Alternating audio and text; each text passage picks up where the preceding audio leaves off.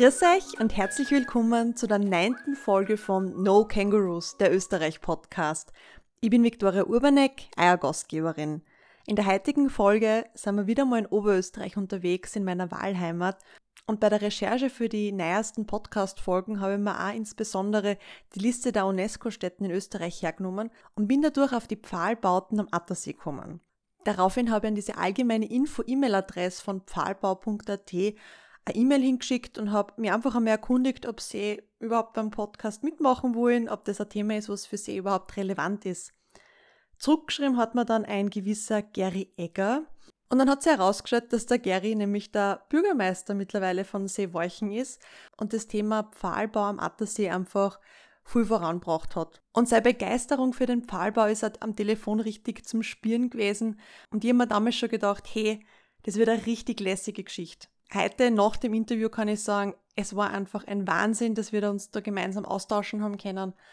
Und wenn jeder auch nur einen Funken der Begeisterung in seinem Leben hat, wie der Gary das für den Pfahlbau hat, dann hat er irgendwas richtig gemacht, weil das ist einfach unfassbar, mit was für einer Motivation und was für einem Tatendrang er da hinter diesem Thema steht und dass er immer weiterbringt und auch dafür gesagt hat, dass das in Österreich mittlerweile eben eine UNESCO-Weltkulturerbestätte ist. Das ist einfach Wahnsinn, das taugt mir. Ja, in der heutigen Folge geht es eben um den Pfahlbau, wieso das so was Besonderes ist, was das eigentlich ist und wie man das heute am Attersee erleben kann. Der Gary wird uns was von seiner großen Leidenschaft der Archäologie erzählen. Wir werden eine kleine Zeitreise machen in die Steinzeit und er wird uns erzählen, wie man damals Blomben mit Birkenteer gemacht hat und wie das damals war mit einer Lebenserwartung von nur 40 Jahren. Und bevor wir jetzt in diese neue Podcast-Folge starten, möchte ich nur kurz erwähnen, dass es für den Podcast mittlerweile eine Möglichkeit gibt, ihn zu unterstützen, und zwar auf Patreon. Den Link findet ihr natürlich in den Show Notes und auch auf www.nokangaroos.at. Und wer Patreon nicht kennt, also das ist eine Seite, wo man Künstler und Projekte durch einen kleinen monatlichen monetären Betrag unterstützen kann, unter anderem natürlich auch Podcasts unterstützen kann, damit sie weiter produziert werden können. Das ist aber natürlich kein Muss. Die allergrößte Unterstützung für mich ist, wenn ihr über den Podcast dreht und einem weiterempfehlt. Schickt die Links gerne an eure Freunde und an eure Familie weiter, weil mit den Downloads hilft ihr mir und dem ganzen Podcast natürlich, dass wir mehr Leute finden, die sich für diese Themen in Österreich interessieren. Aber jetzt habe ich lang genug die Einleitung gemacht. Jetzt starten wir mit der neuesten Podcast-Folge Pfahlbau am Attersee. Und los geht's!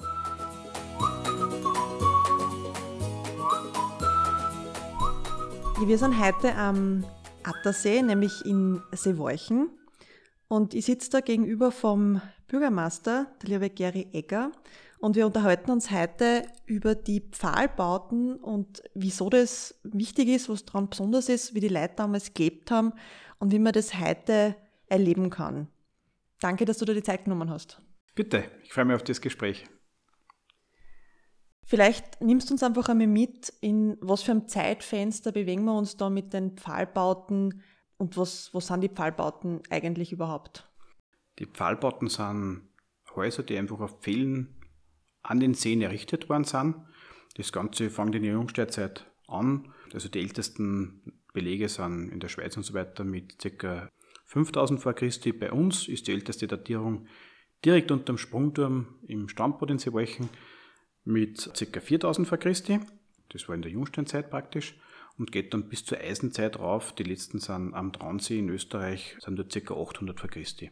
Also trotzdem 2800 Jahre aus oder eben 6.000 bis 7.000 Jahre alte Kulturen. Wie kann man das heute sagen, dass das so lang her ist? Welche Indikatoren gibt es da? Na, da gibt es ganz, ganz viele lustige äh, Mittel, diese, diese Datierungen festzumachen. Die, glaube ich, auch die am schönsten zum Erklären ist die, dass man, wenn man zum Beispiel, wir filten ganz viele Holzteile. Und wenn er so ein, ein Holzteil äh, 32 Jahre mindestens an Jahresringen hat, dann kennen wir, jedes Kind beim Baumstumpf schaut, wie alt war der Baum, wann er geschmissen worden ist und man zählt die Jahresringe zurück, weil immer wenn der Baum in den Winterschlaf gegangen ist und weniger Nährstoffe transportiert hat, hat er so einen dunkleren Ring. Diese Ringe und die Abstände der hellen und dunklen Ringe zueinander ergeben wie ein Strichcode. Und ich weiß, da war ein nährhafteres Jahr, da war es feuchter, da war es trockener. Und das ergibt praktisch eigentlich einen Kalender, den man einfach nach hinten zurückverfolgen kann. Und das korreliert dann äh, gemeinsam mit, mit C14, da misst man den Kohlenstoff, den radioaktiven Kohlenstoff im, äh, im Material, ähm, kann man das dann sehr genau dingfest machen. Wir können somit sagen, ein Baum, zum Beispiel an die Waldkante, also dort, wo die Baumrinde drauf gewesen ist, ähm, nur da ist, das erkennt man am, am Rand des Stammes dann, ähm, kann man zum Beispiel sagen, der ist 3876 vor Christi geschlagen worden. Und wenn man dann ganz genau schaut, und das letzte ist zum Beispiel äh, ein hellerer Jahresring, und der ist fast zur Gänze drauf, dann weiß man halt, dass es war Herbst, also wird September oder Oktober gewesen sein, wann der Baum geschmissen worden ist. Holz ist ja ein organisches Material. Haltet das wirklich so lang, weil man sich manchmal so denkt, äh, im, im Garten oder im Wald findet man einen morschen Baum, der wird vielleicht in fünf Jahren mehr da sein. Wie haltet so ein Material mehrere tausend Jahre aus?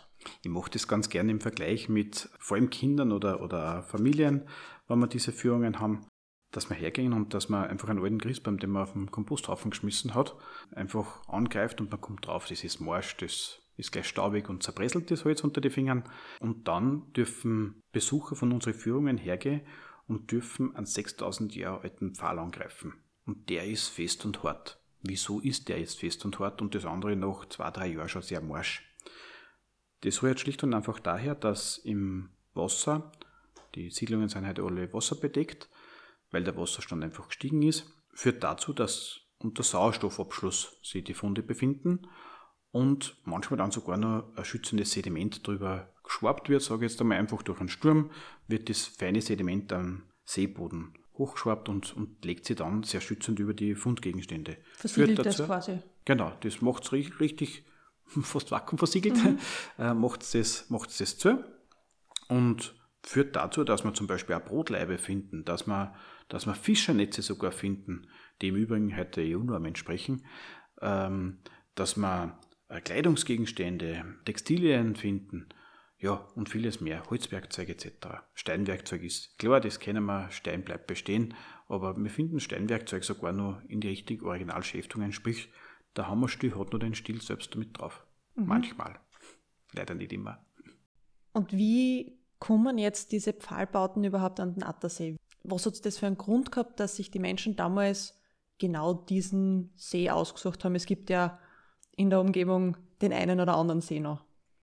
Ja, wir sind zwar jetzt am Attersee, speziell jetzt am nördlichen Attersee, sicher das Pfahlbauzentrum Österreichs, weil dort einfach mit Abstand die meisten Siedlungen in Österreich vorhanden sind. Es sind aber auch zum Beispiel drei Siedlungen am Mondsee, also am Attersee sind es so rund 30, am Mondsee sind ca. drei und es gibt auch noch eine in Keutschach in Kärnten und wahrscheinlich auch am Hafnersee in Kärnten. Keutschach, Mondsee und am Attersee sind es drei, sind sogar so bedeutend, dass man es zur Welterbestätten ernannt hat. Das sind dann eine dieser 111 Welterbestätten in sechs Ländern. Und die hat UNESCO ist so bedeutend anerkannt, dass man die besonders schützen sollte. Wie kommen sie jetzt her zu uns?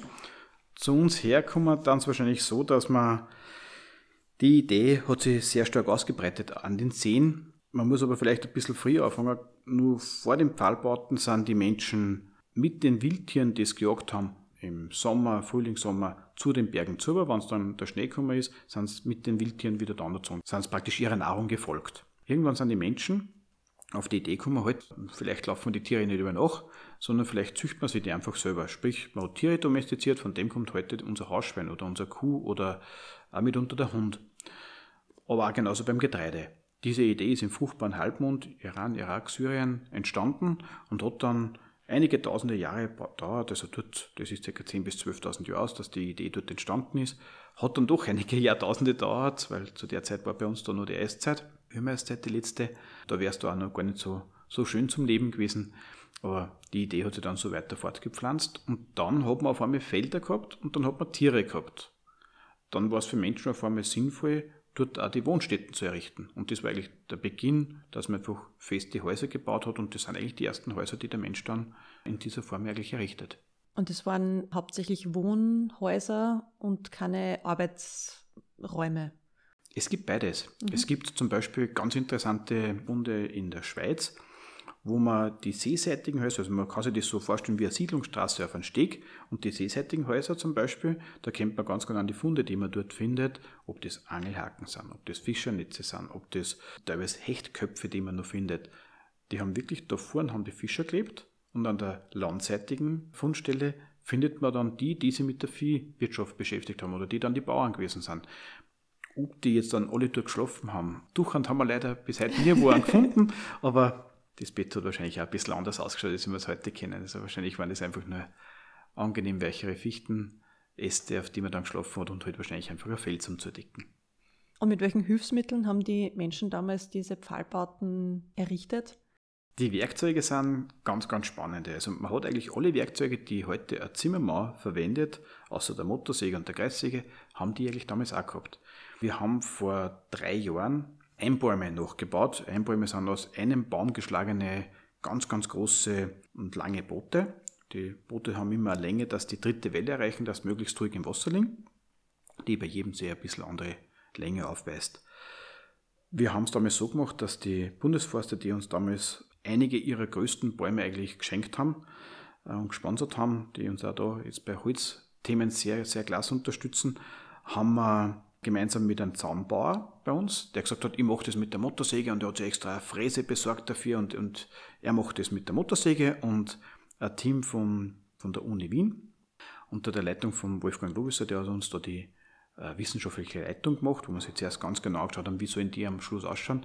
Die haben das fast ausschließlich bis auf ein paar Motorsägenschnitte mit der Hand gemacht. Und es war eins ganz lustig, nicht nur, dass bei dem Zaunbauer Ebetsberger, äh, ein Unternehmen bei uns im Ort, dort irrsinnig laut war mit den Motorsägen, wo jeder gesagt hat, boah, endlich wird es wieder mal abgeschaltet, wenn man ein bisschen durchatmen hat können oder Pause gemacht hat, sondern sie waren nicht recht viel schneller. Sie waren natürlich in Summe bei den großen Arbeiten schneller, nur zum Beispiel, dass man oben den größten Teil abgenommen hat. Da sind sie irgendwann genauso auf die Holzkeile mit dem, mit Schlägel gelandet, genauso wie die Mitarbeiter von uns und von der, von der Uni Wien. Mhm. Also man greift dann sehr wohl auf diese Werkzeuge zurück. Wir haben damals auch einen ganz interessanten Vergleich gemacht, weil das sind im Prinzip vier Abschnitte des Bootes und wir haben das eine mit Steinwerkzeug, mit Kupferklingen, mit Bronzeklingen, also dann schon praktisch mit Zugabe von 6 bis 10 Prozent Zinn und dann aber auch mit Eisen. Eisen haben es in der Pfahlbauzeit so gut wie nicht gehabt, aber wir wollten einfach die Vergleichswerte haben, dann wären wir schon im Bereich der Kelten dann bei uns, die mhm. aber durchaus genauso vor Ort waren. Kann man da heute irgendwie welche Schätzungen abgeben, wie lange das dauert hat, dass man so ein Haus errichtet hat, so eine Pfahlbaute? Wie kann man sich das auch vorstellen? Was für eine Größe haben die ungefähr gehabt? Zur Größe vielleicht zuerst. Die Größe war immer so drei, vier Meter Breite und so zwischen sechs und acht Meter Länge. Es gibt natürlich auch genau auf einmal dann wieder irgendwelche Ausreißer, die länger sind, die höher sind. Bodensee hat man teilweise Pfähle gefunden, die darauf hindeuten, dass da sogar ein Stock drauf gewesen ist. Das sind aber wirkliche Ausnahmen. Also der Großteil liegt so in, dieser, in diesem Ausmaß. Wie lang es für Haus braucht haben, ist jetzt nicht ganz eindeutig zu beantworten. Warum?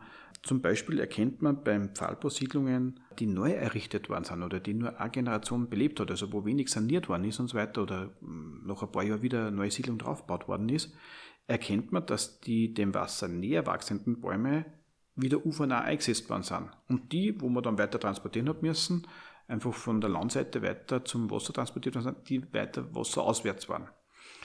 Wenn man jetzt auch so eine Pfahlbauhütte bauen würde, wäre der Aufwand viel, viel größer, als wenn man gleich zwei, drei baut. Nachdem man das mit der Dendronologie, diese wissenschaftliche Methode, wie ich es erst beschrieben habe, wo man das Alter definieren kann, so genau sagen kann, auf Jahre genau, kann man das ganz genau sagen in einem Dorf, wenn man sich die Pfähle anschaut, halt, dieses Haus ist gebaut worden Jahr 3778 und das andere 3779 und das nächste vielleicht nur mal fünf Jahre früher. Was ganz interessant wird, das sind zum Beispiel, wenn es besonders schöne Eichenstämme und so weiter dabei gewesen sind, dann hat man die fürs eine Haus wie fürs andere Haus eingesetzt, weil man einfach gewusst hat, das macht mehr Sinn. Der einzige Unterschied, der dann manchmal besteht, sind, dass zum Beispiel eine zweite Feierstelle drinnen war, dass die Hütten ein bisschen größer ist, dass die Hütten ein bisschen zentraler ist. Das erkennt man dann schon. Ob das dann der Häuptling war oder nicht, zur Sozialstruktur kann man sich so viel nicht ausmalen, aber Vielleicht hat er einfach nur einen zweiten, eine zweite Feierstelle braucht für seinen Job oder für sonst was. Was man manchmal nur hat, was ein bisschen abweicht, das erkennt man auch klasse bei uns beim Modell beim Pavillon. dass dort so kleinere Häuser noch gibt. Ob die dann Lagerdepots waren, die sind meistens ein bisschen außerhalb, ob das Lagerdepots waren für, für äh, das Saatgut vom nächsten Jahr oder was auch immer, wenn man das dann auch vor einem Brand besser schützen hätte können, ist eher Spekulation, aber wäre eine logische Erklärung. Mhm. Ich finde das immer total spannend, wenn man so mit einer jetzigen Sicht auf Dinge oder auf äh, Bauten, Zeiten zurückblickt, die einfach so, so weit weg sind, wo man ein bisschen Fantasie mit einbringen muss, um das irgendwelche Theorien aufstellen zu können. Wie waren denn die Leute damals organisiert? Waren das Familien? Waren das vielleicht, äh, sagen wir mal, Zusammenschlüsse von Individuen? Wie kann man sich das vorstellen? Was waren das für, für Gesellschaften?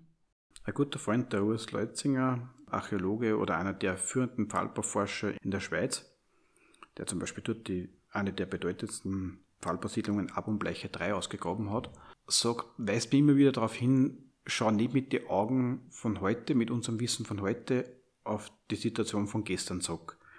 Und das ist gar nicht so leicht, weil man einfach immer wieder Vergleiche zieht zur eigenen Familie, zu den eigenen Kindern, zu den eigenen Eltern, zu den eigenen Großeltern. In der Archäologie gibt es sehr stark den Begriff von Wohngemeinschaften. Mhm. Also dort sagt man dann manchmal nicht Familie, sondern es sind halt Wohngemeinschaften. Und es wäre ja durchaus logisch, dass man sagt, als Beispiel, die Menschen sind auch weit ja nicht so alt geworden, es leben zum Beispiel drei Generationen in einer Wohngemeinschaft zusammen. Jetzt gibt es die Kinder, dann gibt es die Eltern und die Großeltern als Beispiel. Dann wird es absolut Sinn machen, dass die Großeltern auf die ganzen Kleinkinder aufpassen.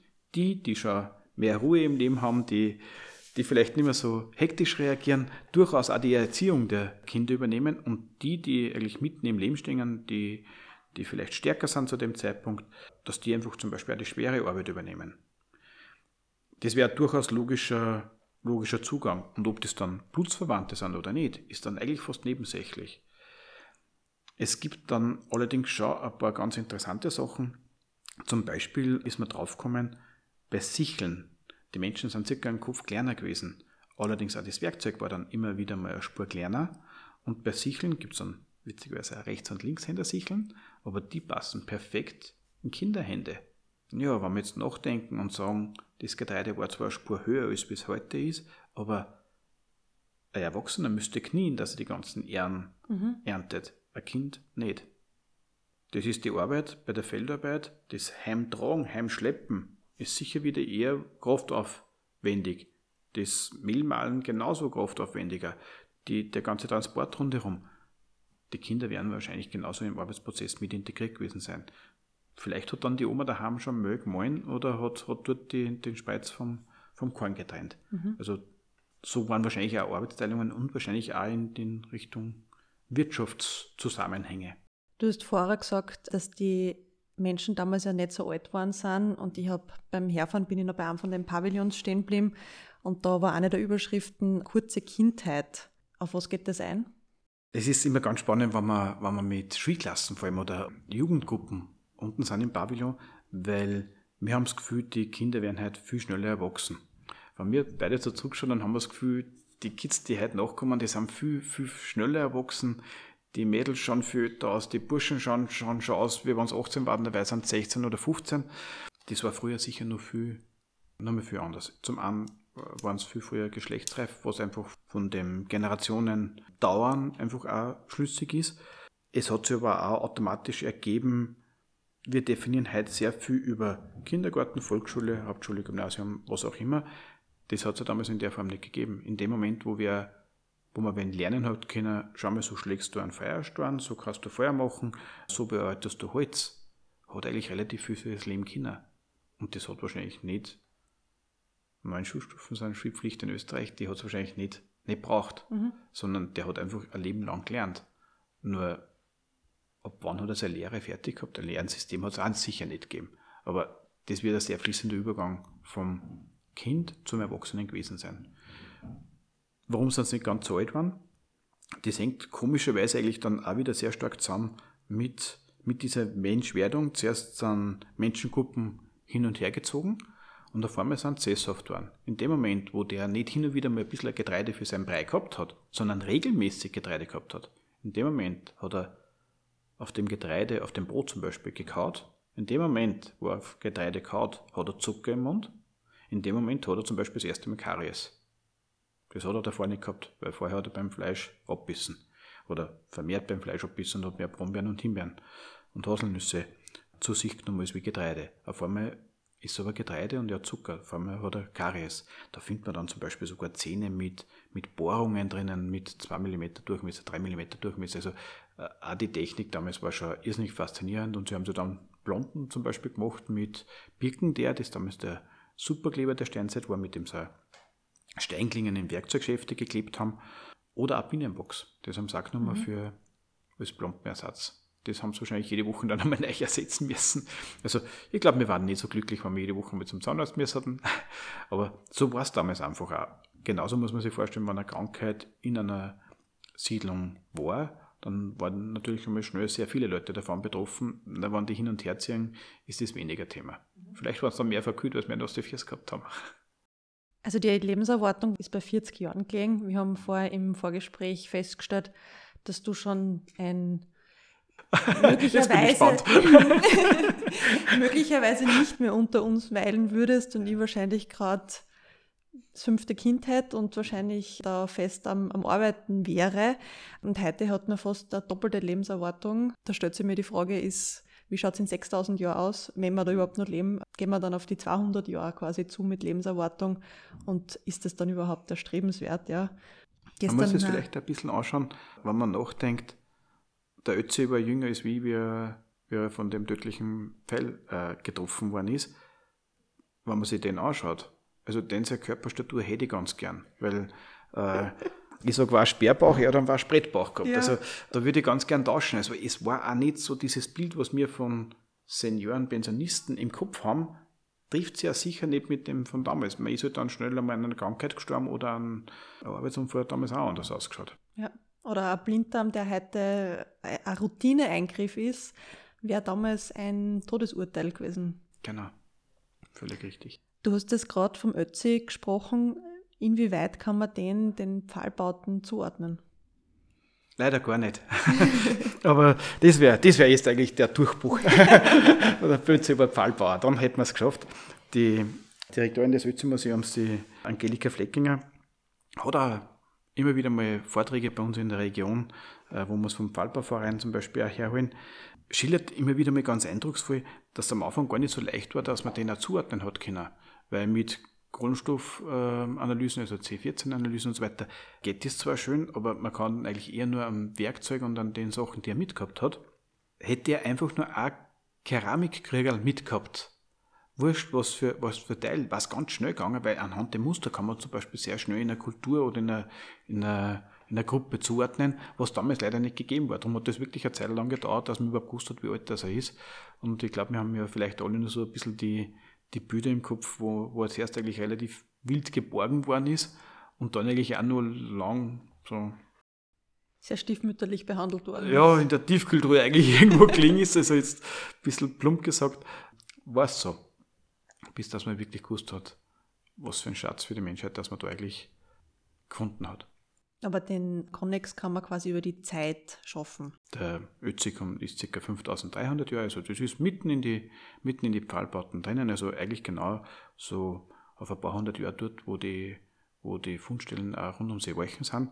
Was man sich schon ein bisschen ausmalen kann, der Ötzi hat auch alle, alle möglichen Krankheiten gehabt, die man heute als als Zivilisationskrankheiten von bis hin zur Laktoseintoleranz eigentlich alles gehabt, was, was man heute so als Stresskrankheiten und so weiter auch ähm, formulieren würden, hat er schon genauso gehabt.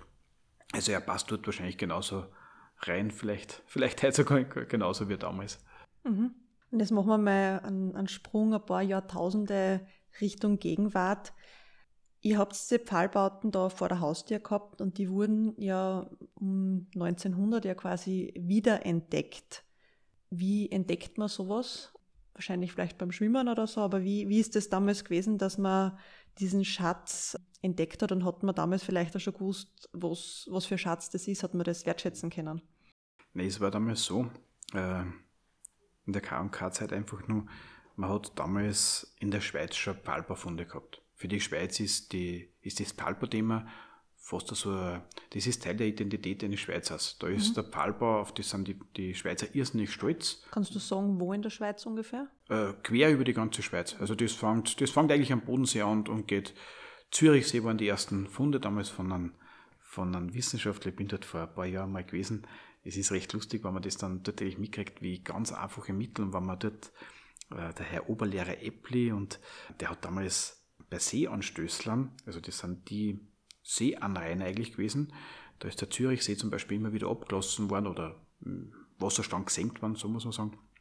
Und dann haben die Seeanstößler die Chance gehabt, dass sie einfach zwei, drei Meter in, ins Wasser aus der Mauer gestellt haben und einfach von vorn die Erden hinten eingeschmissen haben. Und der Herr Oberlehrer Eppli in Meilen, in Obermeilen, ist dort damals vorbeigegangen und hat gesehen, boah, lauter Knochen, Werkzeuge und so weiter mit dabei. Und hat damals gemeint, das, das müssen Kelten gewesen sein und hat damals am selben Tag mehrere, also das war richtig eine große, wie man sich halt fast eine Schule vorstellen wird, oder die Schüler dann alle verdonnert dort zum Trägwasser holen und zum, zum, zum Funde äh, selektieren.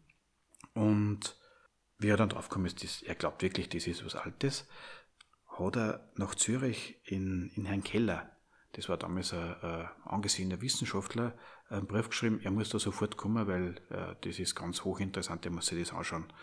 Äh, das sind so, ich würde jetzt einmal sagen, geschätzte 30 Kilometer, äh, also nicht geschwind jetzt was zu der damaligen Zeit.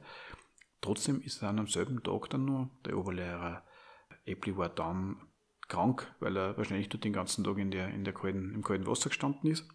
Und dann sind schon zwei Mitarbeiter des Kellner damals da gewesen und haben halt wirklich festgestellt, halt, dass das ist eine hochinteressante Sache. Das hat dann sehr, sehr große Wellen geschlagen, bis das dann ähm, 1870 auch im damals nur K&K Habsburgreich der Wille da gewesen ist, wir suchen jetzt einfach bei uns auch. Und bei uns war es dann der Herr Ladislaus Gundacker von Wurmbrand-Subbach. Ein spannender Name, man mhm. braucht das selbst, das was ihr merkt. Ja. Die Familie gibt es im Übrigen heute noch.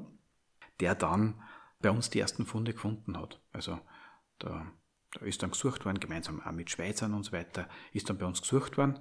Unter anderem zum Beispiel die Welterbestelle äh, wird dann nachher sogar beschrieben von einem Sandfischer, das sind die Leute, die äh, den feinen Schlicksand aus dem See rausgefischt haben, den wir dann zum Verputzen von Häusern genommen haben. Da beschreibt dann noch einer zum Beispiel sogar die Welterbestelle Heiz Litzelberg Süd bei der Insel Litzelberg in Sebalchen beschreibt er alles recht primitive, weil die müssen dort, das sind maximal zwei Heiseln gewesen und er schreibt es fast ein bisschen abschätzend oder abwertend.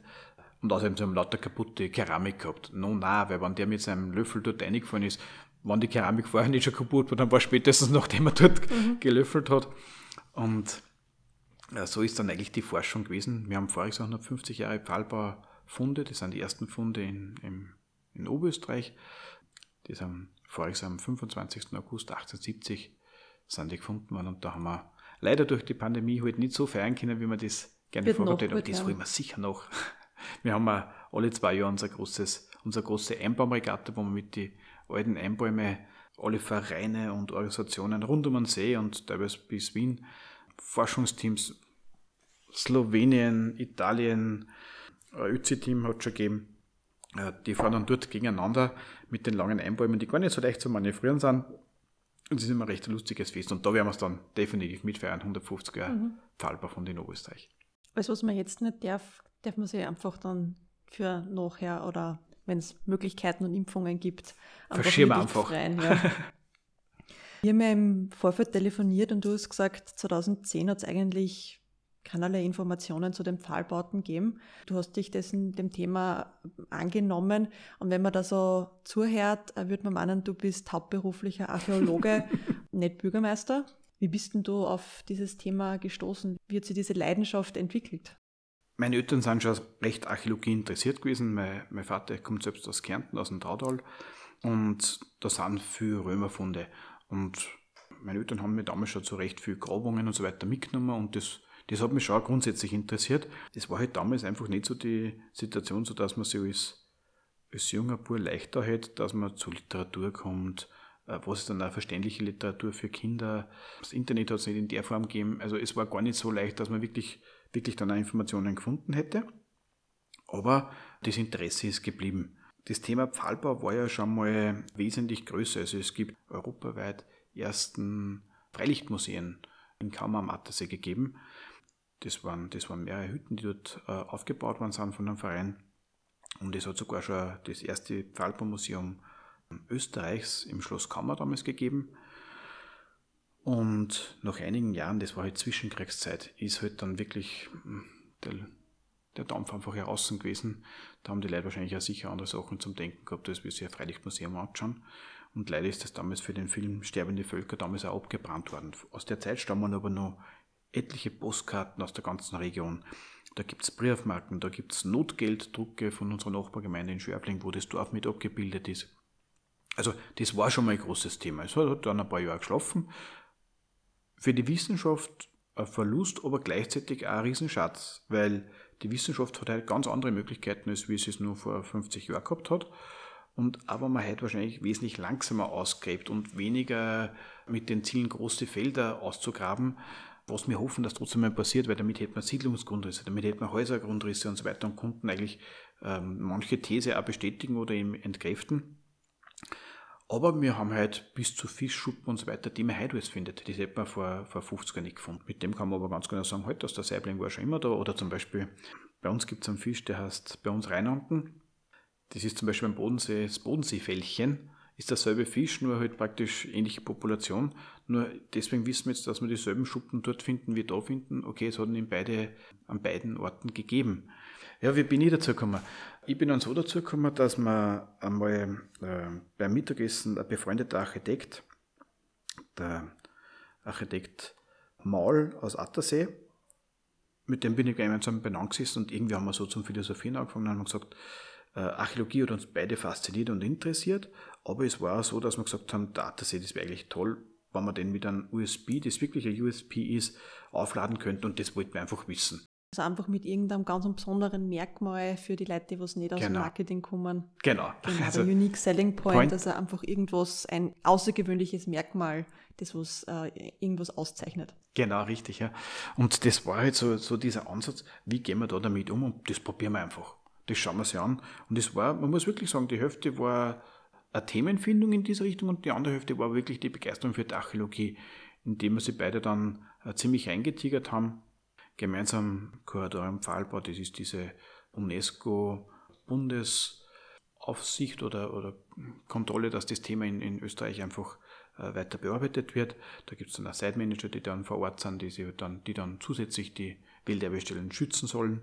Und auch dem Landesmuseum Oberösterreich haben wir dann ein Konzept entwickelt, auch für Landesausstellungen, die, die wir in den nächsten Jahren haben sollten. Ist zwar jetzt einmal von 2020 auf 2027 verschoben worden, aber das wird in irgendeiner Form eine, eine tolle Solderausstellung werden, die, wir eigentlich genauso aufziehen wollen, wie wir es jetzt aufgezogen haben, äh, dass man wirklich Geschichte erleben kann, Archäologie erleben kann. Ja, über das sind wir dann eigentlich irgendwie beide ziemlich reingerutscht und von Tag zu Tag tiefer reingerutscht. Dann war die Landesausstellungsbewerbung, die wir dann gewonnen haben. Dann haben wir Pavillons gebaut, mittlerweile jährlich tausende Besucher, die, die bei uns die Abenteuer Pfahlbauführungen mitmachen. Und auch Besucher, die dann zum Beispiel ins Heimathaus nach Vöcklerbruck fahren. Mhm. 2011 habt ihr dann die Auszeichnung quasi von der UNESCO gekriegt als Weltkulturerbe. Das ist ja ein, ein Abzeichen, auf das man wirklich stolz sein kann, weil in Österreich gibt es, ich glaube, zwei Handvoll oder ja, genau. äh, so ungefähr, ja. Also da ist zum Beispiel auch natürlich die Region um Hallstatt oder Hallstatt selbst. Ganz lustig ist ja, dass die Kaffeehauskultur in Wien ist immaterielles Weltkulturerbe. Das sind Sachen, die man, die man erleben kann, aber die man jetzt nicht so wirklich angreifen kann. Mhm. Und ihr habt da was, was man wirklich, wo man dabei sein kann und das angreifen kann und wirklich jetzt äh, sich damit beschäftigen kann, ohne dass man jetzt in einem Kaffeehaus sich sitzt und sich vom Könner anschnauzen lässt, sondern dass das wirklich was ganz was Besonderes ist. Wie kann man sich da diese Bewerbung vorstellen? War das eher was, was für euch auf der Hand gelegen ist? Das war ein Ziel von, von Anfang an, dass ihr sagt, wenn wir das schaffen, dann wäre das super. Ich meine, wir wissen eh, dass das was ganz was Besonderes ist, aber wenn wir diese Auszeichnung von der UNESCO noch kriegen, dann ist das nochmal noch mal einfach ein Scheiferl mehr. Mhm. Äh, ganz richtig, es ist für uns eine, eine ganz, eine, ganz eine tolle Geschichte. Also sowas kriegt man nicht mit jedem Thema oder nur, wenn man, wenn man irgendwo sagt, das sehen wir einfach bei uns in der Region als, als tolle Sache. Wenn man jetzt ganz ehrlich ist, äh, die Schweizer haben mit dem Thema angefangen, wollten das Welterbe daraus machen. Die UNESCO hat gesagt, ja, ähm, es gibt aber da fünf weitere Länder, in denen das relativ stark vertreten wird, das Thema, oder wo, wo es dementsprechende Funde gibt.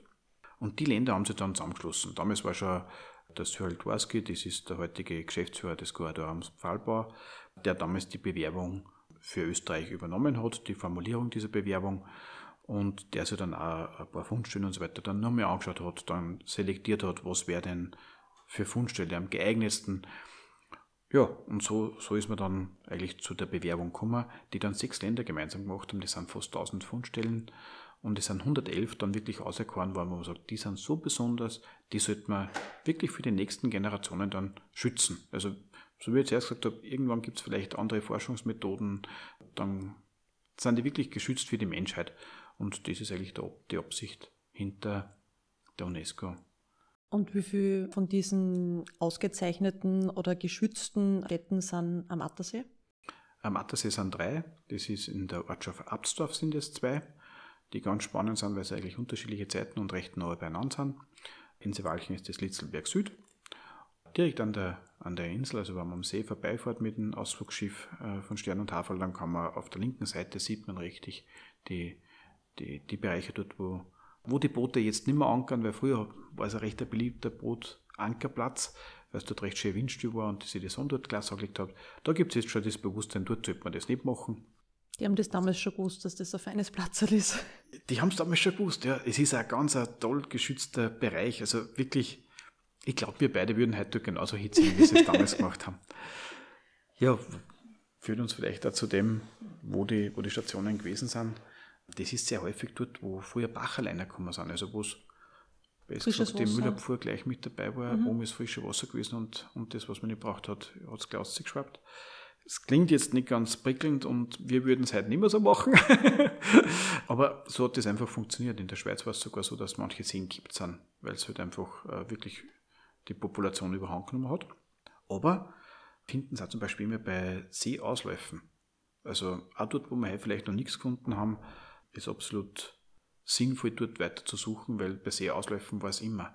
Führt uns dann vielleicht auch wieder zu dem Punkt, warum bei Seeausläufen, warum bei Querungsstellen, warum bei den nächsten Stellen, waren das Fährstationen, waren es vielleicht auch wie Zollstationen oder so, ist dann wieder hochinteressant für, für die wirtschaftlichen Faktoren, ob es jetzt das Salz aus Hallstatt raus ist oder ob es oder ob es der Zinn, der aus Großbritannien oder aus, oder aus Bulgarien zum Beispiel gekommen ist, wie zum Beispiel beim Ötzi Kupferbeiler ist, diese langen Transportwege, die sind ja nicht nur über die Berge gegangen, die sind ja oft auch über den Wasserweg gewesen, weil sie ja viel schneller größere Distanzen zurücklegen haben können.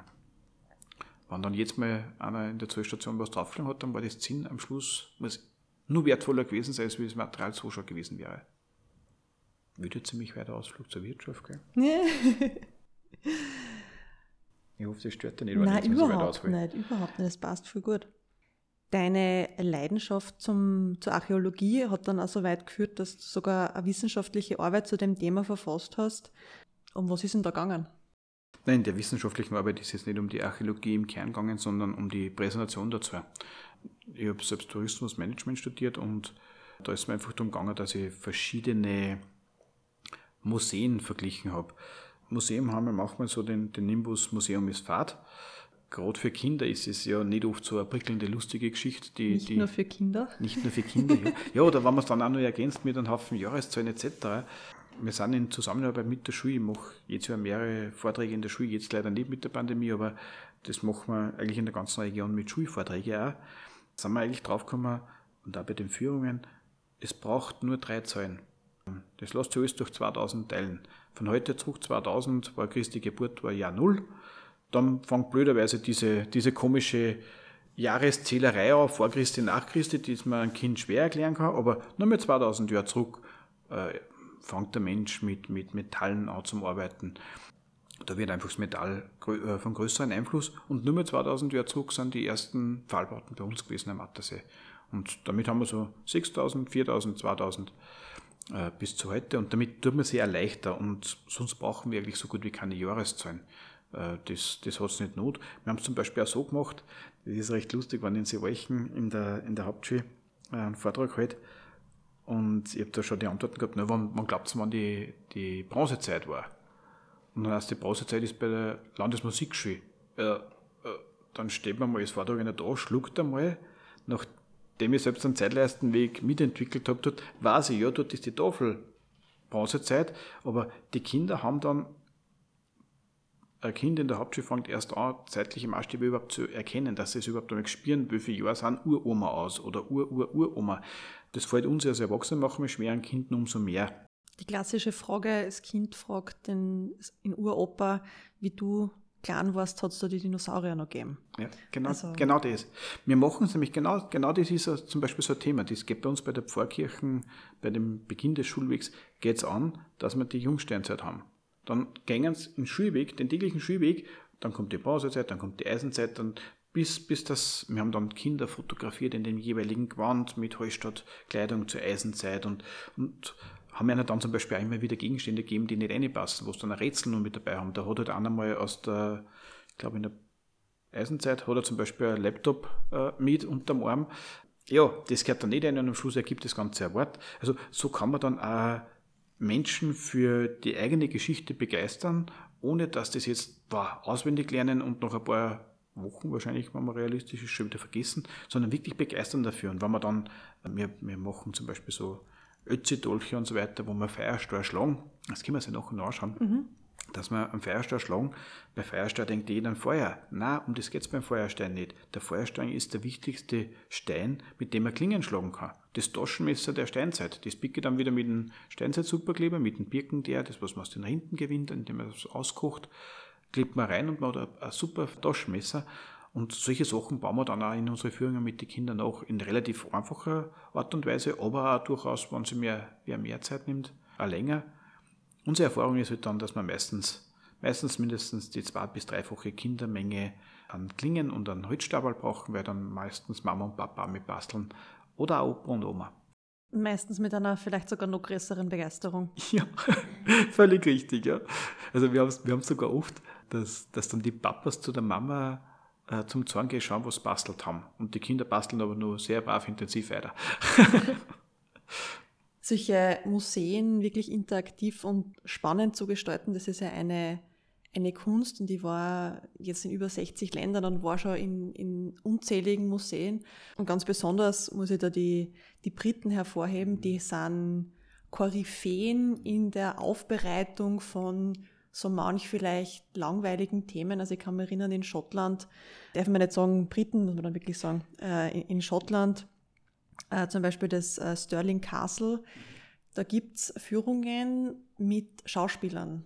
Die sind jetzt nicht der König oder die Prinzessin oder irgendein ein Earl oder sonst irgendwas, sondern das sind zum Beispiel, das ist die, die Cousine vom König und die ratscht recht gern. Mhm. Und die erzählt dann so, beiläufig, ihr habt ja schon gehört, der und der ist mit der und der erwischt worden und bah, und hat da die Gerüchteküche angefacht, waren er wirklich so gekleidet, haben wir jetzt nicht so geredet wie damals, damit man sie heute noch versteht, aber war so faszinierend, dass sie das wirklich, das hat sich bei mir so eingebrannt in meinem, in meinem Hirnkastel. Das ist ein, doch ein einfaches Konzept, so simpel umgesetzt ist, natürlich mit horrenden Personalkosten äh, verbunden, wenn du da jeden Tag fünf, sechs, sieben Schauspieler fix angestellt hast, aber das Erlebnis ist unvergleichbar. Und das kostenlos, so wie sie es in, in, Großbritannien ja oft haben, dass, dass viele Museen oder der Es hat 20 Pfund Eintritt kostet, okay, aber ich hätte sogar im Nachhinein 50 gezahlt, weil das war einer der lehrreichsten Nachmittage überhaupt.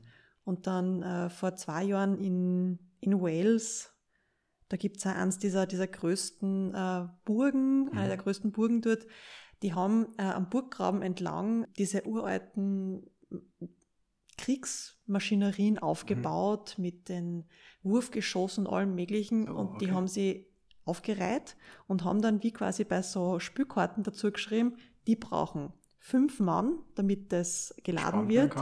Die brauchen 20 Minuten, das ist so und so effektiv und das und das kostet. Und da hast du wirklich so fünf, sechs, sieben solche Maschinen und Kriegs... Ähm, Typenscheine dazu. Genau, wirklich diese Typenscheine wie bei diesen Kartenspielen, wie man irgendwann übertrumpft. Und das war so spannend, weil da schaut man sich dann wirklich jedes an, geht von einem zum anderen und sagt, ah, das ist besser wie das, was mhm. würdest du nehmen, wenn wir jetzt mhm. spielen würden? Und dieses einfach dieses erlebbar machen und das wirklich für Kinder, nicht nur für Kinder, einfach für jeden begreifbar zu machen, da eine Relation zu schaffen, was heißt es, wenn da fünf Leute stehen, damit da ein Katapult umgeschmissen wird.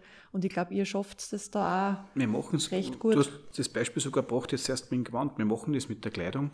Man muss sich jetzt vorstellen, wenn jetzt jeder wüsste, dass bei uns die Führung oder ganz bewusst wüsste, dass die Führung zwischen drei und dreieinhalb Stunden dauert. Hätte ich mich zum Beispiel schon einmal nicht angemeldet. Dann bin ich mir sicher, ja, definitiv. Und ich glaube, ich glaub, viele Eltern mit einem vier-, fünfjährigen Kind geht es genauso. Da sagen, na, so lange halten sie nicht ruhig. Und wir verbinden das mit einer Schifffahrt. Das ist praktisch die halbe Schifffahrt basiert äh, zuerst. Da erzählen wir auch manche Sachen über Villen, über den See, was für Fisch drinnen sind, wie der See entstanden ist aus der Eiszeit und so weiter. Also das geht man muss auch links und rechts, dass ein Gesamtbild entsteht, von der Archäologie denken, dass das auch interessant und spannend bleibt und auch ein bisschen was wissen, wann, wann nicht einer wissen will, wo Hatschipatschi Luftballon geschrieben worden ist und solche Sachen.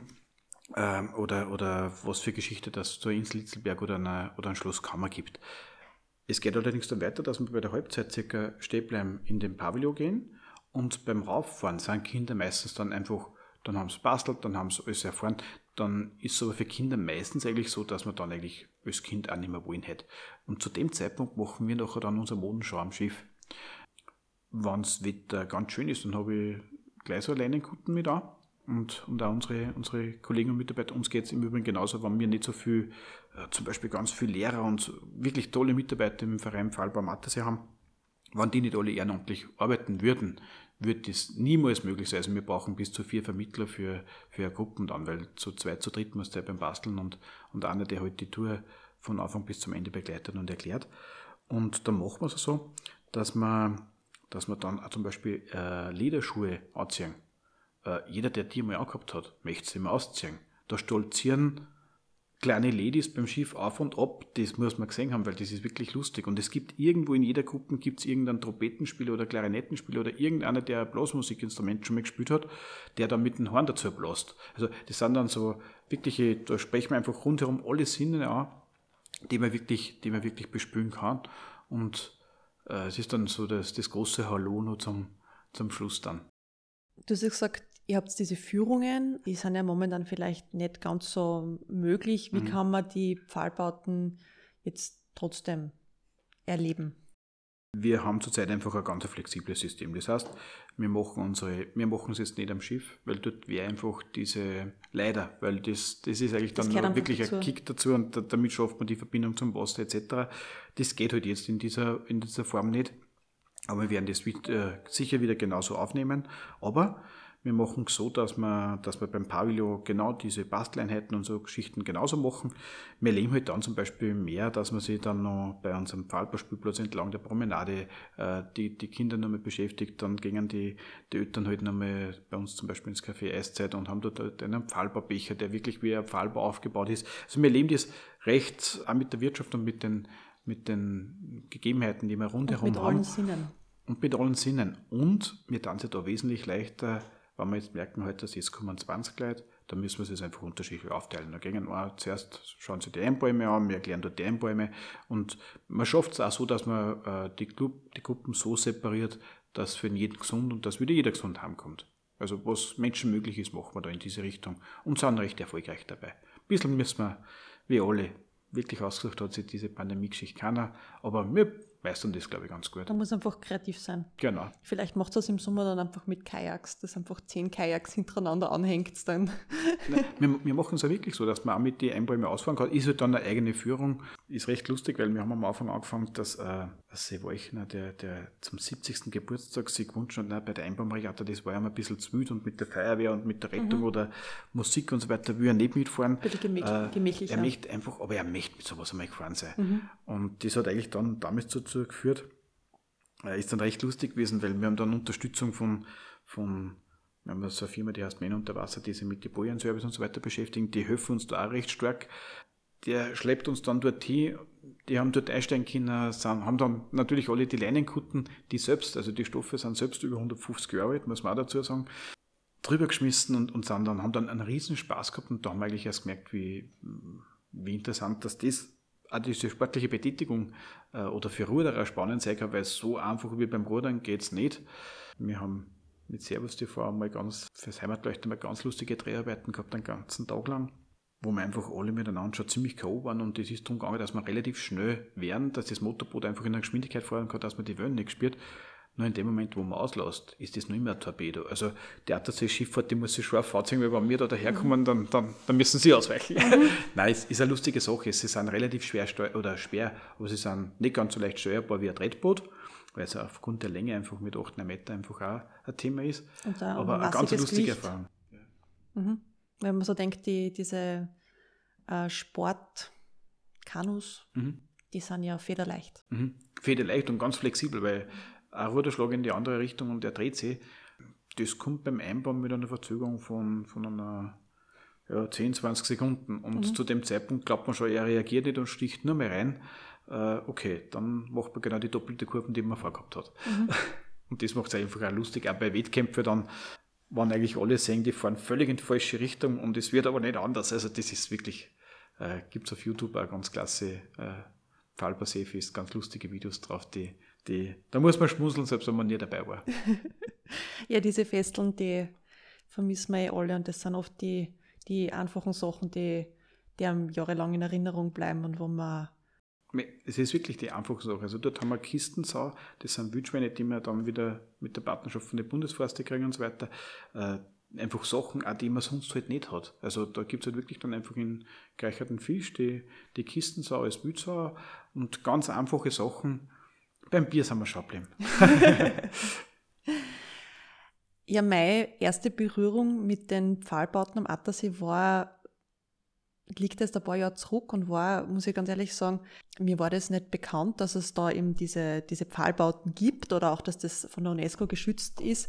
Und zwar war ich mit einem guten Freund, der auch einer der treuesten Podcast-Hörer ist, der liebe Philipp, ein ehemaliger Studienkollege von mir, war ich tauchen. Das kann ich mich erinnern, das war irgendwann im Sommer, es war viel zu heiß. Wir haben uns beim Bocki, beim mhm. Under Pressure die, die ja die Ausrüstung geholt, also die Luft und sind dann einfach einmal rein und an der Oberfläche hat das Wasser so 23 Grad gehabt. Sommer gewesen. Sommer, es war, es war einer der heißesten Tage. Wir haben so einen After-Work-Dive geplant gehabt und sind dann einmal zuerst ins Wasser gegangen, weil heraus, es hat fast 40 Grad gehabt oder 38 Grad gehabt. Wir hätten unsere 7 mm Neoprenanzüge nie, nie angekriegt, weil wir waren einfach beim nur schon vom, von Ausrüstung, genau, von Ausrüstung vom Auto zum, zum Ufer tragen schon komplett waschelnass. Und waren dann da bei der, korrigier mich bitte, ich glaube, das ist der Tauchplatz beim Dixie. Mhm. Und dort war eben auf diesem Plan eingezeichnet, dass es dort ein, ein Haus gibt aus Baumstämmen, das auf x Meter liegt. Wir haben uns das, noch, das extra noch in meinem Kompass äh, gemerkt, wie wir dann tauchen müssen, damit wir das finden. Und wir tauchen und tauchen und tauchen und finden es nicht. Und dann haben wir uns da gedacht, okay, sind wir so auf 28 Meter unten. Es ist sogar im Sommer, hat es dort nur so 8 Grad, wird mhm. frisch, drehen wir wieder um und schauen wir halt, was wir sonst noch finden. Und dann wirklich kurz vorm Auftauchen haben wir dann diese Pfahlbaute entdeckt und waren dann total hin und weg, weil da sind sogar ähm, Schilder drinnen, wo man sich auch, wo man verweilen kann. Ist nicht nur, aha, okay, das habe ich gesehen, sondern auch wirklich was, was lesen kann. Dann hat sich noch ein Hecht dort versteckt.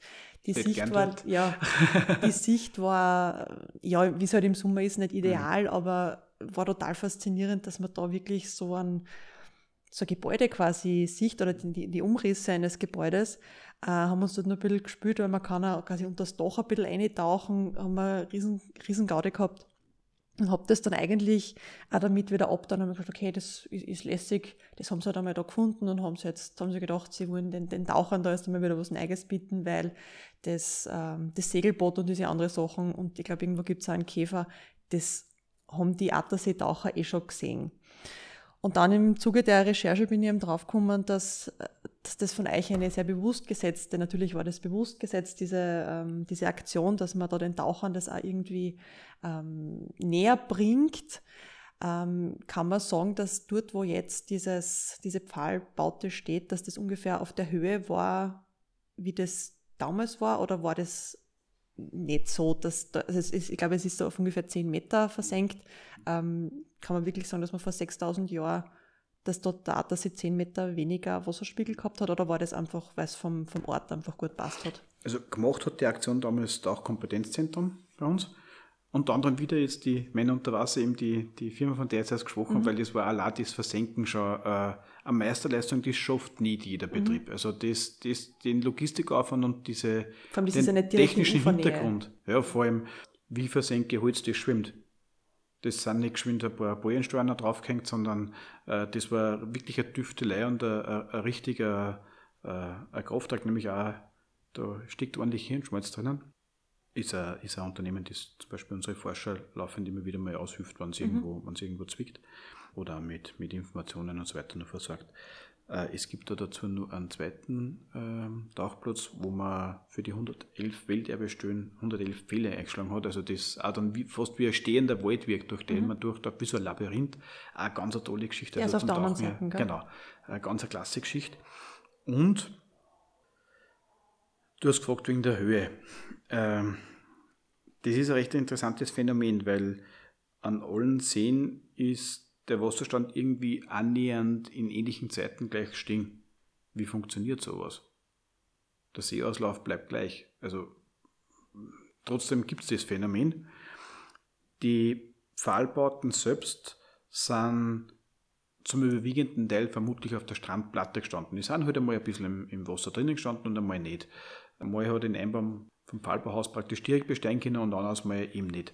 Das wird so der Klassiker gewesen sein. Es gibt aber auch richtige Stegeanlagen und so weiter, die man, die man kennt.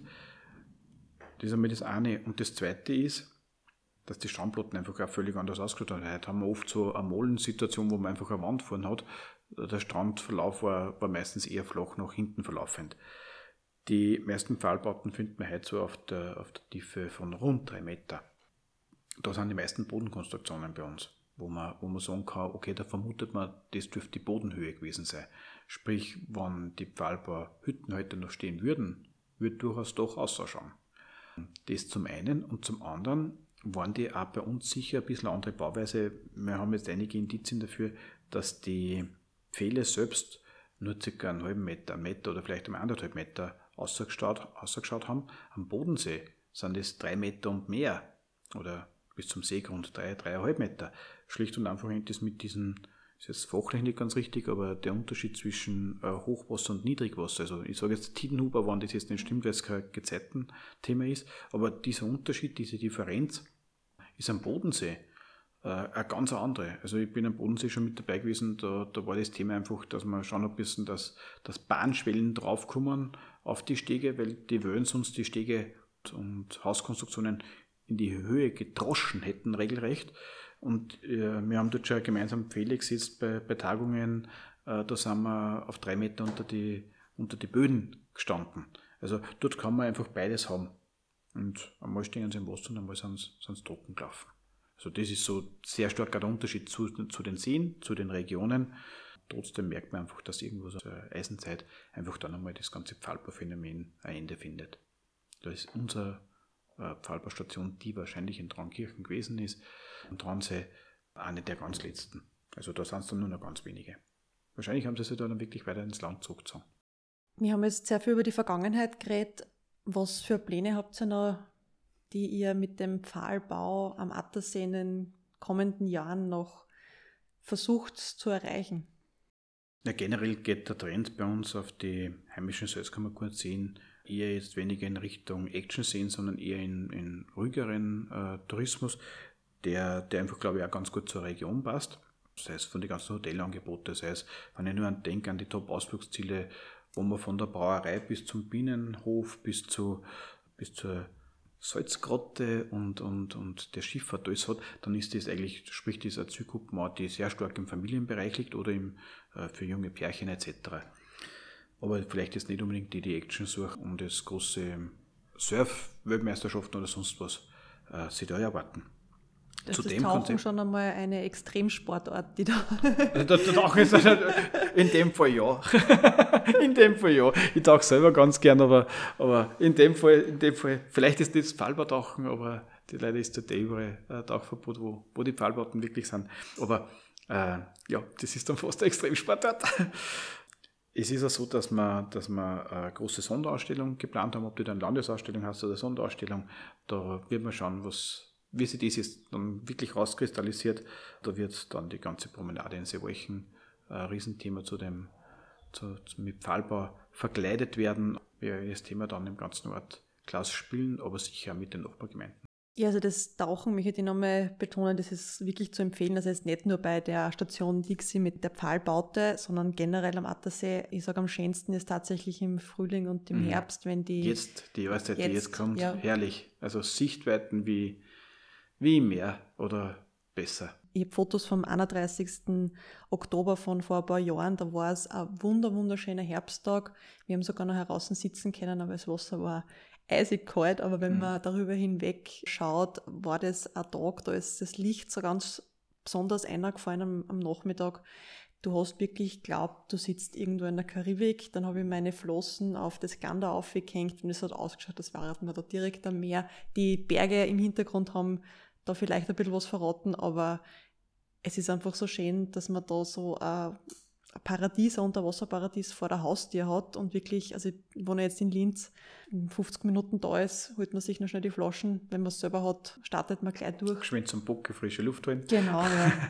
Und kann da einfach, man muss nicht immer zum Meer fahren. In Österreich kann man so viel erleben, man braucht nicht in den Flieger steigen oder irgendwelche Landesgrenzen ähm, überqueren. Es ist so viel da vor unserer Haustür, mhm. was man erleben kann, was man sehen kann, was man spüren kann. Da muss man einfach wirklich einmal nur ein bisschen die Augen aufmachen und wenn ich mir denke, das Tauchthema in Österreich, das wird oft belächelt, aber das ist, wir sind mit so vielen schönen Seen gesegnet. Mhm. Also in Kärnten ist es wunderschön, im Salzkammergut, das, das kennt man, das ist der Rattersee, ist quasi einer der bekanntesten Seen. Dem grünen See, man, wo man leider nicht mehr tauchen darf, begründeterweise wahrscheinlich sogar, mhm. aber auch das Flusstauch, da wird man international, wenn man dann wieder mal irgendwo ist, so, was bei euch, ihr geht im Fluss tauchen, wie ist denn das? Und das ist ganz ein besonderes Erlebnis auch, dass also erstens einmal, dass die Flüsse diese, diese, diese Sichtweiten haben, dass mhm. das sicher ist, dass das ähm, nicht nur also sicher im Sinne von, das hat nicht diese Fließgeschwindigkeit, sondern ist auch nicht verschmutzt oder, oder gar, gar giftig. Und da gibt es einfach so viel, man muss einfach nur ein bisschen an der Oberfläche kratzen und dann entdeckt man eh wahnsinnig viele Sachen. Ja, und es gibt da links und rechts vom Tauchen, nur sei es am Downfall nur Schnorcheln oder wirklich nur Tauchen oder, oder Schluchten im Weißenbach, also alles, was so in diesem Bereich noch ist. Und das, gerade wie du gesagt hast, Linz haben wir in 50 Minuten da, nicht ohne Grund kommen viel Linz oder ich sage jetzt mal so diese Stunde Anreisezeit übers Wochenende oft auf, weil ob es ein Keltenbaumweg ist, ob es Aussichtstürme sind, die wir in der näheren Umgebung haben, quer durch. Also es gibt ganz, ganz viele Attraktionen, die, die so vielleicht nicht immer das, das große Weder machen, aber die wirklich eine einmalige Sache sind und auch nicht, nicht dann dafür so überrennen. Mhm. Also da sind wir recht stolz drauf auch. Und ich nehme mal. Das ist auch die Top-Ausflugsziel, ist so diese, ja. klassische, diese klassische Geschichte. Also wenn man sich den Prospekt besorgt beim Tourismusverband, da hat man eigentlich eine ganz klasse Übersicht, was sich so in der Region tut oder was man machen kann für, für ein verlängertes Wochenende oder vier Wochen. Mehr ist genug drinnen für mhm. jedes Interesse. Ich nehme mal gern Linz als Referenzpunkt her, weil das auch für mich einfach ist, aber wir sind halt de facto in Oberösterreich, aber nach Salzburg sind es auch. Ist genau dasselbe. Also wir sind genau zwischen äh, Europark-Garage ist genauso weit weg, auf einen Kilometer wie die Wifi-Garage in der Wiener Straße in Linz. Also wir sind genau Gibt in der keine Mitte. Ausreden. Es gibt keine Ausreden. Wenn man jetzt bei eine Führung machen möchte, womit man das an? Wie viel vorher sollte man sich melden, dass man da sowas erleben kann bei euch? Einfach bei Pfahlbau.at sind die, sind die wichtigsten Daten hinterlegt. Da sind die Termine hinterlegt. Wir haben die ganzen Folder. Nur wer jetzt wirklich von Linz herkommt, hat vielleicht nicht ganz so leicht so einen Zugang zu einem Folder. Der findet alle Daten dann in den nächsten Tagen auch wieder auf der, auf der Webseite. Und dort kann man sich, da findet man dann auch Kontakttelefonnummern und auch die E-Mail-Adressen, wo man sich anmelden kann. Und wir freuen uns über jeden Besucher. Ob groß, ob klein, ob alt, ob jung. Es passt wirklich, die Pfahlbauführungen passen für alle. Hast du zum Abschluss noch irgendwelche Schmankerl oder irgendeine Geschichte, für die wir jetzt, die wir jetzt noch nicht angesprochen haben, irgendwas Lustiges, das du noch gerne platzieren möchtest? Ja, was Schmankerl lustig, äh, jetzt vielleicht, vielleicht nicht ganz so, aber, aber das, das Fallpassiv ist, ist einfach eine, eine Sache, die wir einfach einmal erlebt haben. Es wäre eigentlich heuer das zweite Jahr wieder, wo wir es hätten. Das wäre immer am 1. August-Wochenende, ob wir es heuer machen können oder nicht, äh, wissen wir nicht. Sonst holen wir es sicher nächstes Jahr mit einem großen Eifer nach. Das ist wirklich eine Sache, die man, die man, die man erlebt haben muss. Äh, bald genug anmelden, weil wir so viele Mannschaften zur Anmeldung haben, dass wir, dass wir gar nicht leider alle nehmen können. Aber das ist, sind internationale Regatta-Teile mit dabei, es sind Vereine mit dabei. Es gibt am Abend auf der Seebühne dann noch äh, äh, klasse Musik mit einer tollen Band, die auf der, auf der Seewalchner Attersee äh, Seebühne da spielt und dann auch nur ein, ein tolles Feuerwerk. Also wirklich eine ganz, ganz eine klasse Geschichte, die immer so ist, ein bisschen Nullsummenspiel geplant ist. Also es, es ist dort nicht der, die Absicht, äh, groß Gewinn zu erzielen, sondern wirklich ein klasses Fest für Seewalchen und seine Gäste. Also und das kann ich nur jeden ans Fest ans Herz legen. Das muss man gesehen haben. Und wenn man nur, wenn man nur auf eine Stunde vorbeischaut und auf ein, auf ein Wildschwein oder auf Bratwürstel, äh, das ist wirklich wert. Das muss man gesehen haben das lässt sich dann vielleicht ein ideal kombinieren, wenn man einfach sagt, man macht dann einmal eine Woche oder zehn Tage Urlaub im Salzkammergut, dann ist man zuerst bei euch und dann eine Woche drauf in Bad Ischl bei Kaisers Geburtstag. Das ist auch was. Ja, genau. Das ähm, ist sehr skurril, aber ja. sollte man auch einmal erlebt haben. Sollte man mal erlebt haben, ja, richtig. Ja, vielen herzlichen Dank für deine Zeit. Ich sehe, wir sind, wir haben über das Ziel hinausgeschossen, aber wenn man wenn ich die Möglichkeit habe, dass ich mich mit jemandem unterhalte, der einfach für ein Thema so brennt und einfach so nah dabei ist und das einfach so mitentwickelt hat und da aktiv dran ist, dass aus dem Jetzt noch, aus dem Jetztstand einfach wirklich noch mehr wird, dann nehme ich mir immer gern die Zeit und ich hoffe, dass ihr euch da draußen die Zeit genommen habt, dass, dass ihr uns da lauscht und hoffentlich einmal da auf Besuch kommt. Ich würde mich freuen über jeden, der kommt, aber jetzt sage ich dann nur das Feuerstammesser basteln. Auf jeden Fall.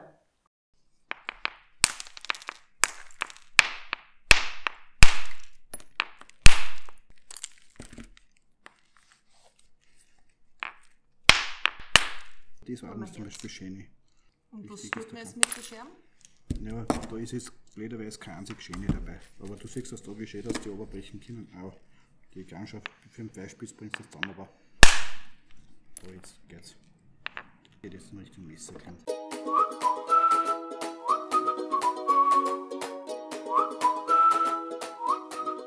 Ich glaube, ihr habt es ganz gleich gemerkt wie ich, wie leidenschaftlich der Gary über sein Thema, den Pfahlbau, redet und wie er dieses Projekt einfach weitergebracht hat und noch weiterbringen wird, da bin ich mir noch ganz sicher. Und hoffentlich, da drücke uns allen ganz fest die Daumen, wenn diese ganzen Festeln, von denen wir gerade geredet haben, wirklich bald stattfinden können, weil endlich wieder mal mit einem Glas Wein oder mit einem Glas Bier da anstoßen und feiern. Auf das freuen wir uns, glaube ich, alle.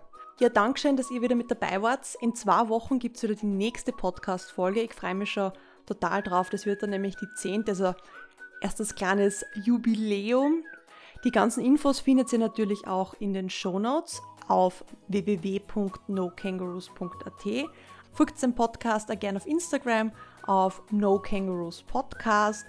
Und wenn ihr wollt und es erkennt, dann unterstützt den Podcast auch viel gerne auf Patreon mit einer kleinen monatlichen Spende.